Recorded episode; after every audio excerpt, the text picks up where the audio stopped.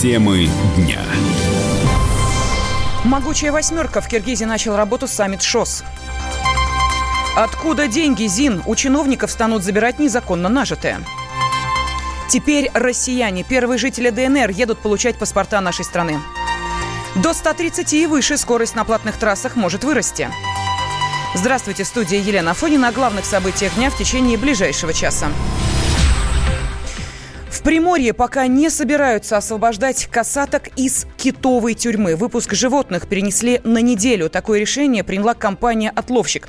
А, на прямой связи со студией корреспондент «Комсомольской правды» Александра Шапенко. Александра, а, здравствуй, тебе слово. Здравствуйте, Елена. Да, действительно, сегодня в Фрунзенском районном суде Владивостока адвокат компании отловщиков заявил, что должны были отпустить вчера касаток, именно только касаток, четверых, а их содержится в данный момент девять.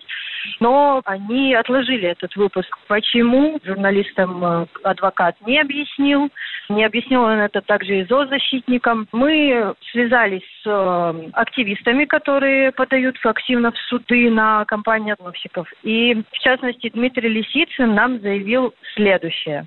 Тут немножко неправильная трактовка информации. Адвокат заявил, что хотели выпустить. Это совершенно не обязательно говорит о том, что действительно были такие планы, что действительно они хотели выпустить или что хотят выпустить. Он сказал, что хотели выпустить, но не выпустили. Это заявление, поскольку его никак не подтвердил и не опроверг представитель этой компании официальный, с которым связались. Ну, просто у меня есть информация, да, что журналисты, которые находились там в зале суда, они связались с представителем компании, и я слушал аудиозапись, просто, ну, сколько мне журналисты прислали, я не могу ей поделиться, да, но я могу сказать, что официальная компания эту информацию никак не подтвердила и не прокомментировала. И более того, ну, вот этот представитель, с которым э, разговаривали, была полная ясность, что, что он про эти планы ничего не знает вообще, и он, собственно, так и сказал. Поэтому это, это могло быть просто там в дискуссии, в судебной, как-то там, ну, ляпнул человек, может быть, не подумал. Также в нашем распоряжении появилась э, запись из суда, где адвокат компании отловщиков Леонид Дутов как раз-таки говорит фразу о том, что они хотели выпустить касаток, но почему-то отказались. Вчера был запланирован выпуск четырех касаток, он отложился на неделю в силу некоторых причин. Первой партии касаток. Четырех касаток не по нашему делу, да? А, я не готов сказать. Mm-hmm. Они как раз все знают. Поэтому там возникли некоторые юридические а, проблемы. Пограничное управление ФСБ подало в суд на четыре компании отловщика, которые владеют касатками и белухами.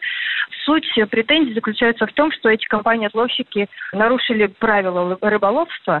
И вот э, Леонид Дутов представляет их в суде. Сегодня как раз-таки был суд. Э, ответчиком выступала одна из компаний ООО Океанариум ДВ. Они владеют тремя касатками, и суд постановил, что компания эта должна заплатить 26,5 миллионов рублей штрафа за нарушение правил рыболовства, пока решение не вступило в законную силу.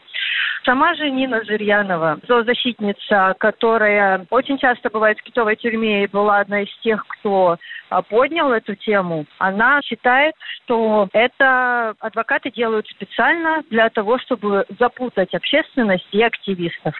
Вот эти адвокаты отмовщиков, э, вот, по моему мнению, им врать как дышать. Возможно, это просто был сброс, чтобы мы от чего-то, не знаю, отвлеклись. Вообще, тема китовой тюрьмы была поднята в 2018 году. Тогда э, зоозащитники и активисты обнаружили, что в бухте Средняя в Приморском крае содержатся касатки и белухи в чудовищных условиях. Они, у них тесные вольеры, они болеют, а за ними не ухаживают и постоянно кормят с рук. То есть из-за этого животные привыкают к людям, и им потом будет сложнее адаптироваться в окружающей среде, в родной среде. Приезжали даже ученые, в том числе команда сына Кусто, известного изобретателя акваланга. Они твердо сказали, что касаток и белух нужно отпустить, но нужно отпускать их в месте вылова в районе Шантарских островов в Охотском море. Александра Шапенко, «Комсомольская правда», Владимир Путин предупредил о последствиях выхода США из сделки по Ирану. В Бишкеке на саммите ШОС президент России заявил, что это решение американцев может подорвать режим нераспространения ядерного оружия. Москва будет добиваться от участников всеобъемлющего плана действий выполнения взятых на себя обязательств. На фоне сообщений об атаках, об атаках на танкеры в Оманском заливе, утверждение Пентагона, что нападение организовал Иран, э, это заявление Путина актуализировало проблему. На прямой связи со студией из Киргизии специальный корреспондент корреспондент «Комсомольской правды» Дмитрий Смирнов. Дима, здравствуй. Э, говорят ли на саммите о самой атаке в Оманском заливе? Добрый день. Ну, вот публично э, ни разу эта тема не прозвучала, хотя так вот вскользь действительно э, обозначали ее. И вот Владимир Путин ну, Имел ли он это в виду, когда вот говорил вот ту цитату, которую ты привела, или нет? Я не знаю, честно говоря. А, имел ли Хасан Рухани, президент Ирана, в виду вот эту ситуацию с США танкерами и Ираном, когда говорил, что последние несколько лет а, США а, Дайте я просто зачитаю даже. Uh-huh, uh-huh. Вот, а, значит, у нас какая история? Хасан Рухани, а, который, знаете, небольшая есть подоплека в том, что очень удачно он приехал на саммит ШОС как раз в тот момент, когда ему было нужно, да, когда оказался рядом и с Владимиром Путиным, и э, с Си Цзиньпином, и Нарендрой Моди, как раз э, когда его обвиняли, его страну, американцев, вот, в разжигании чуть ли не Третьей мировой, а так он бы остался бы, честно говоря, один-один с Вашингтоном, а тут он сейчас консультируется с ближайшими союзниками. Вот какая фраза была сказана. Рухани, например, правительство США в течение последних двух лет, нарушая все международные правила, используя свои экономические, финансовые и военные возможности, реализует агрессивный подход и представляет угрозу стабильности стабильности в регионе и в мире. Ну, как-то недвусмысленно, мне кажется, уже. Да. Но речь шла, насколько я понимаю, не только о э, международных проблемах, но и о проблемах, которые э, есть практически в каждой стране. Речь идет о э, экономических преступлениях, коррупции и так далее. Э, эти вопросы тоже были затронуты. Вот Киргизия предложила создать единый орган по борьбе с экономическими преступлениями. Что это за инициатива? Может быть, как-то она обсуждалась?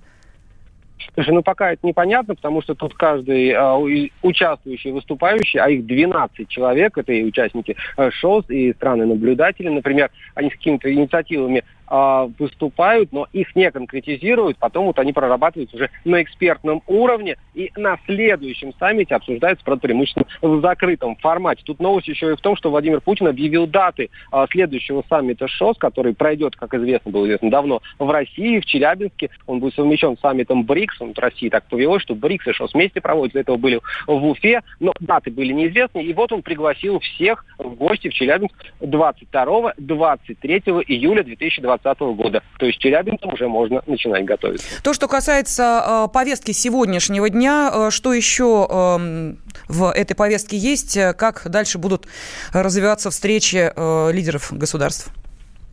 Ну, ты знаешь, вот э, повестка, она же СОС традиционная, это вообще организация создавалась как э, организация, которая должна была утрясти вот такие региональные и пограничные вопросы между странами, которые находятся в Азии или вот в этом регионе, по крайней мере. А потом, как сказал Путин, когда увидели, что это хорошо, ну, давайте будем ее трансформировать в эту самую ШОС. И, э, соответственно, угрозы, против которых ШОС выступает, они вот из этого и проистекают. Это начинает от, от наркотрафика афганского или нестабильности деятельности в Афганистане и заканчивая вот э, на этой в, на этом саммите появились э, новые э, темы, э, то есть был экстремизм, терроризм, все понятно, а вот появились новые темы, например, Александр Лукашенко подтвердил, президент Беларуси, который является наблюдателем ШОС, подтвердил еще раз, что даже Белоруссия э, страдает от информационной э, дезинформации. Он даже приводил цифры, что там в 2017 году было всего 3 тысячи, насчитали они таких вот вопросов, которые вот, белорусскими властями вызывали, а сейчас это выросло в многократной геометрической прогрессии. Вот. А проблема климата климата, например, заинтересовало ШОС, хотя, казалось бы, где ШОС, а где проблемы климата, но тоже вот включились в мировую повестку. И, собственно, тот же самый Александр Лукашенко предлагал вообще активизировать роль ШОС на международных площадках, там, начиная от ООН и заканчивая ЮНЕСКО. Спасибо. На э, связи с нашей студией был специальный корреспондент «Комсомольской правды» Дмитрий Смирнов. В Бишкеке проходит саммит ШОС. В нем принимают участие главы всех стран-участниц э, России, Киргизии, Китая, Казахстана, Таджикистана, Узбекистана, Индии и Пакистана, а также главы стран-наблюдателей Афганистана, Монголии и Ирана. Темы дня.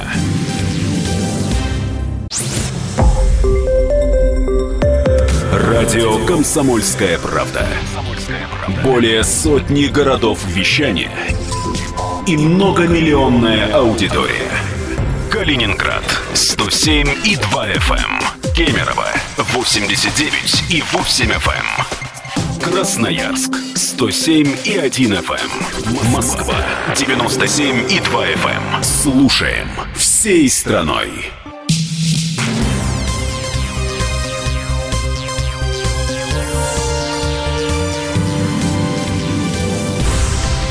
Студии Елена Фонина. Следователи Ленинградской области задержали младшего сына хоккеиста Максима Соколова. Арсения Соколова подозревают в убийстве матери и покушении на жизнь старшего брата.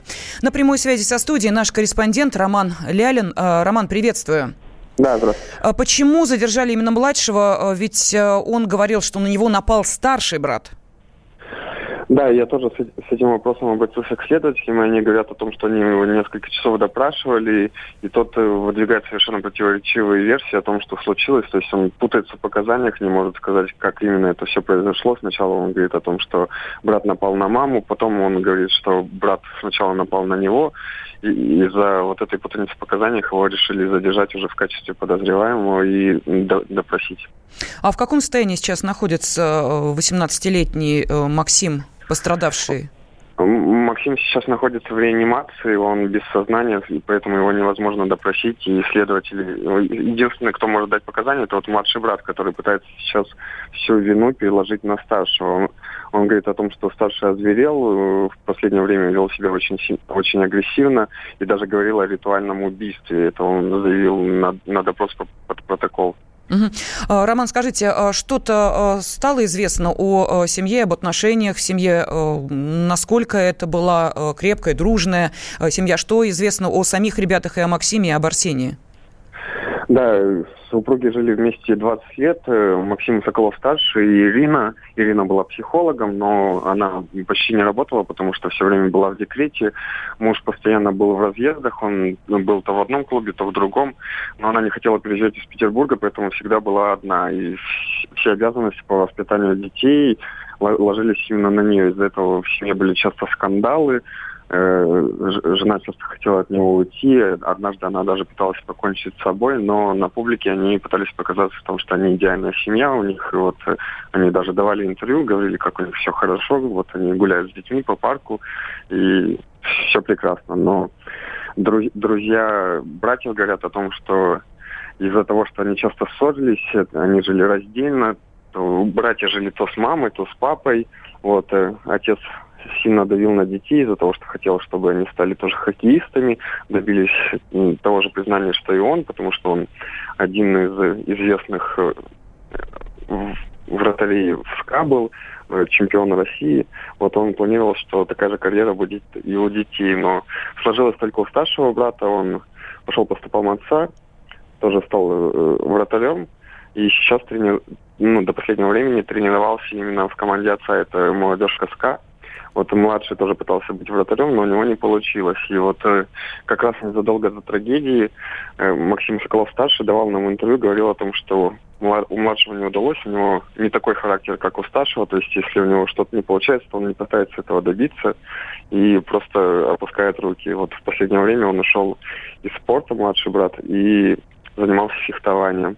Ну и по одной версии младший брат мог ревновать отца к старшему брату, потому что тот уделял ему все внимание, естественно, из-за того, что тот э, занимался хоккеем.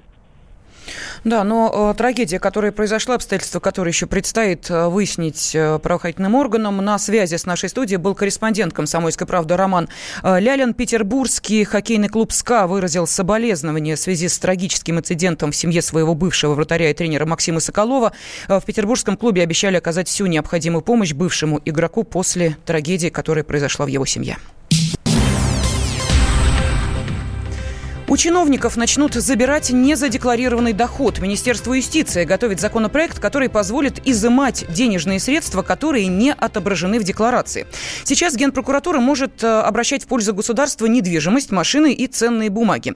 В Госдуме инициативу Минюста поддержали и, как рассказал зампред Комитета по безопасности и противодействию коррупции Александр Хинштейн, предыдущий законопроект давно требовал доработки Разумное по своей сути предложение, которое, конечно, требует еще изучения, поскольку дьявол в деталях, но отмечу, что сегодня существует порядок, установленный законом, об изъятии у госслужащих приравненных категорий имущества, прихождение которого объяснить они не могут. Практика такая уже отработана. Прокурор обращается в суд в защиту интересов государства, и суд соглашается или не соглашается с прокурором и обращает, по сути, конфискацию на недвижимость и имущество государственного служащего, который, повторяю, не в состоянии объяснить происхождение этих доходов. Закон у нас говорит о том, что если лицо приобретает какую-либо недвижимость, стоимость которого превышает совокупный доход членов семьи за три года, то это уже зона риска. Но сегодня остается вакантным вопрос с денежными суммами, потому что непосредственно деньги практики по их изъятию не существует. В этом смысле предложение министра заслуживает внимания и поддержки. Это латентное преступление, и любое лицо, которое уклоняется от декларации с реальных доходов, конечно же, это скрывает. Поэтому мы можем говорить с вами только по тем цифрам, которые установлены и скрыты. И я не располагаю такой статистикой, но эта практика на сегодняшний день уже сложилась,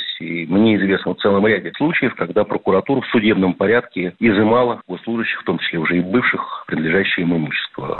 Многие чиновники стараются обойти законодательство, но в итоге теряют свои рабочие места, отмечает председатель Национального антикоррупционного комитета Кирилл Кабанов был всплеск увольнений за подобные нарушения, декларируют все. Потому что если ты не задекларируешь, тебя просто уволят. А если ты задекларируешь и выявится, что ты не объективно дал информацию, то это тоже основание для увольнения. У нас огромное количество чиновников, цифры измеряются тысячами, которые увольняются за то, что выявляют недостоверное декларирование, незакларированный конфликт интересов. Пытаться всегда будут. К сожалению, у нас не отработан механизм, как потом этих людей не пускать дальше в государственную службу. Но сейчас механизм отрабатывается. Техническая поправка, это не глобальная поправка, хотя она очень важная, поскольку поскольку мы видим вот эти вот истории с огромным количеством наличных и подсудимые, которые осуждаются незаконные коррупционные действия, те, кто привлекается по административной ответственности. Мы видим, на счетах лежат деньги, непонятно откуда они.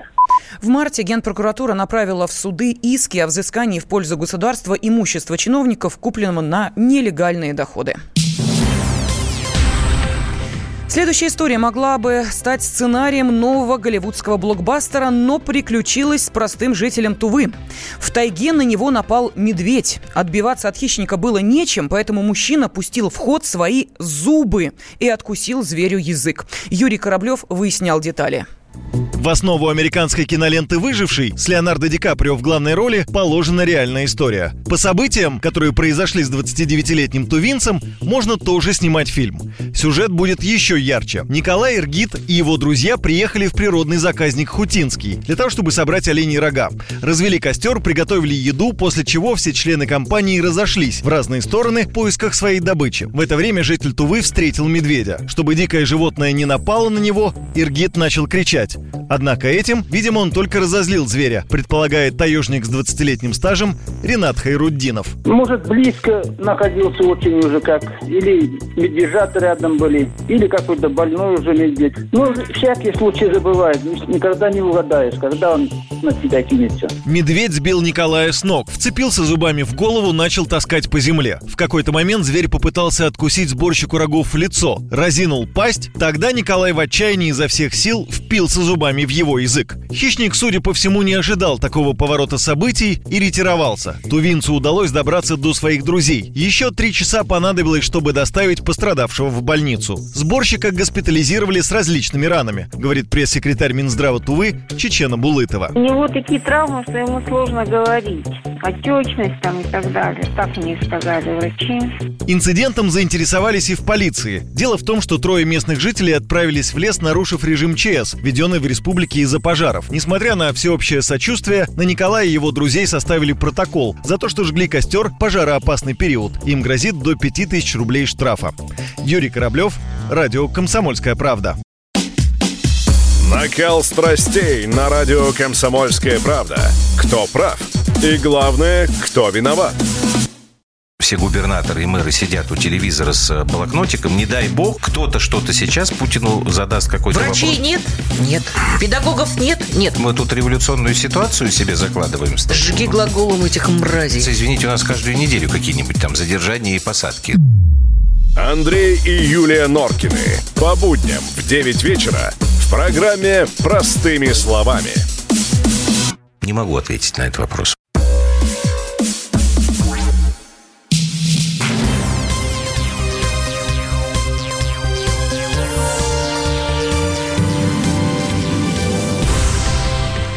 Студии Елена Фонина. Первые жители Донбасса получают российские паспорта. Десятки человек из Донецкой и Луганской народных республик приехали в Ростовскую область за новыми документами. На прямой связи со студией наш корреспондент Александр Степанов, который встречает первых счастливчиков.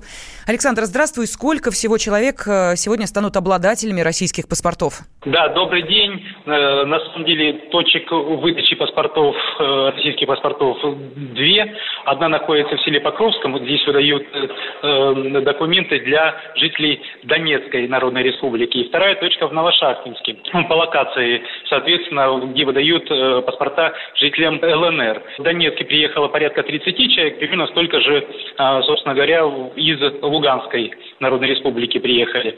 Э, естественно, люди рады, многие говорят, что ждали этого, ну вот фактически с 2014 года, потому что было подвешенное состояние.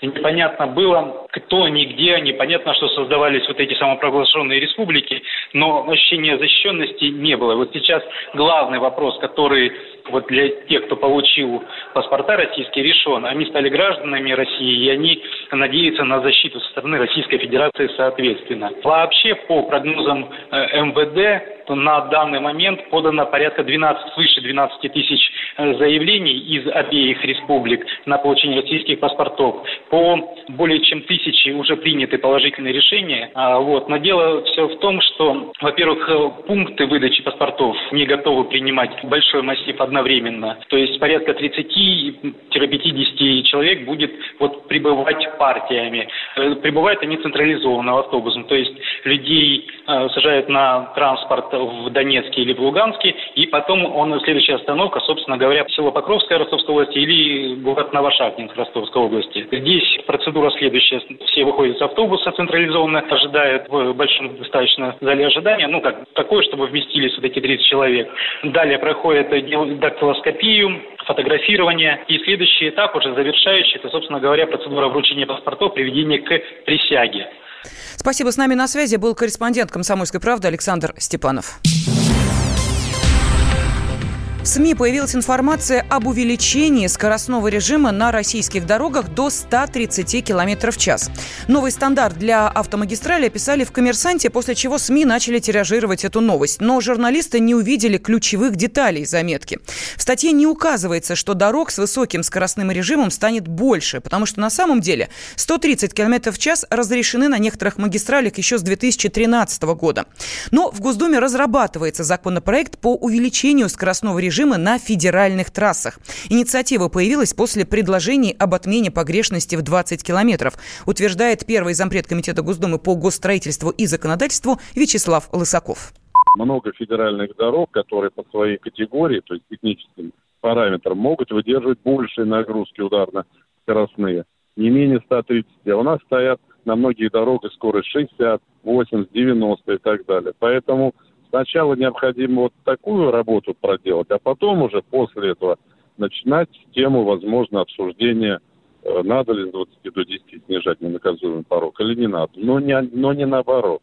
Отменить 20 километров, а потом заниматься дорогами. Порядок на дорогах надо навести, в том числе и поднять скоростной режим. А, а вот, например, по Минскому шоссе 90 километров едешь до Бреста, а в Бресте, начиная с Бреста 120. Ну, это как называется? Это издевательство. Поэтому давайте сначала повысим скоростной режим, который соответствует категории наших дорог, а потом уже будем обсуждать, надо ли с 20 до 10 спускаться или не надо. Вот ученые, наука говорит, что повышение скоростного режима не имеет корреляции с увеличением э, дорожно-транспортных происшествий. Поэтому не надо бояться повышать скоростной режим. Ну а еще Лысаков отмечает, что прежде чем увеличивать скоростной режим, необходимо провести ревизию дорожно-уличной сети. Россияне продолжают экономить на продуктах. В мае средний чек в магазинах опустился до минимума с начала года. По данным социологов, э, показатель уменьшился почти на 1% или на 4 рубля. Президент исследовательского холдинга «Рамир» Андрей Милехин рассказал, что прошлый месяц был отмечен снижением потребительской активности на фоне продолжительных праздников. Было слишком много выходных. Часть наших сограждан провели это на даче, часть смогли сделать небольшой отпуск. Да, кто-то продолжает экономить. И разные способы. Один из них, который мы сейчас фиксируем, что повлияло размер среднего чека, то часть россиян переходит от покупок в гипермаркете на более дробные покупки. Гипермаркеты, которые на протяжении последних пяти, наверное, даже десяти лет наращивали объем покупателей, наращивали объем покупки, наращивали средний чек, начали падать. Люди, с одной стороны, начинают экономить время в покупке в гипермаркет, это все это поездка на несколько часов, а иногда на полдня. Во-вторых, они начинают совершать более дробные покупки в магазинах, которые рядом. Ну и плюс все эти магазины сейчас активно используют промо-цены, скидки. Это тоже приводит к тому, что эти магазины как раз наращивают поток покупателей, объем покупки и, соответственно, средний чек там меньше. Ну, за счет того, что часть покупателей уходят из гипермаркетов и супермаркетов. Сокращение реальных доходов населения – одна из главных причин снижения активности покупателей, считает экономист Александр Бузгалин. Россия в последние месяцы наблюдает постепенное снижение возможности населения э, тратить деньги в магазинах э, на услуги. Это касается большинства граждан непривилегированных классов. И происходит это вследствие медленного, но довольно устойчивого тренда сокращения реальных доходов. К сожалению, все это в целом является результатом того, что экономика находится в стагнации уже не первый год, точнее уже практически десятилетие. И для большинства населения эта стагнация оборачивается медленным э, ползучим ухудшением качества жизни, в том числе возможность тратить деньги на покупки в магазине. Исследование Рамира основано на данных потребления 40 тысяч россиян из более чем 200 городов. Участники сканируют штрих-коды всех товаров, приносимых домой, и эти данные в онлайн-режиме поступают в базу исследования. От чего зависит цена? От спроса и предложения. Поэтому любой экономист скажет, что радио «Комсомольская правда» – самый ценный товар на рынке. Ведь мы не берем денег за спрос, а от нашего предложения нельзя отказаться. Что происходит в стране и мире и как это влияет на ваш кошелек? Разбираемся с экспертами в программе «Экономика». Никита Кричевский. По средам с 17 часов по московскому времени –